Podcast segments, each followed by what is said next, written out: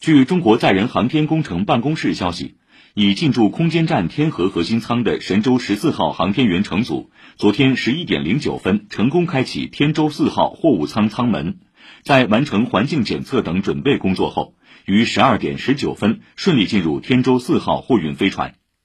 中国航天员科研训练中心研究员、载人航天工程航天员系统副总设计师刘伟波介绍。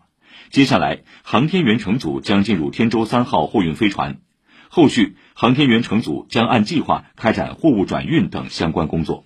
我们航天员入驻初始呢，第一周的主要工作就是状态设置、物资转移，还有这个设备安装。之后呢，把这个载人飞船调整为停靠状态，把空间站天河舱调整为载人工作状态，货船呢。就跟天河舱正常连通了，整个的形成一个生活居住的环境。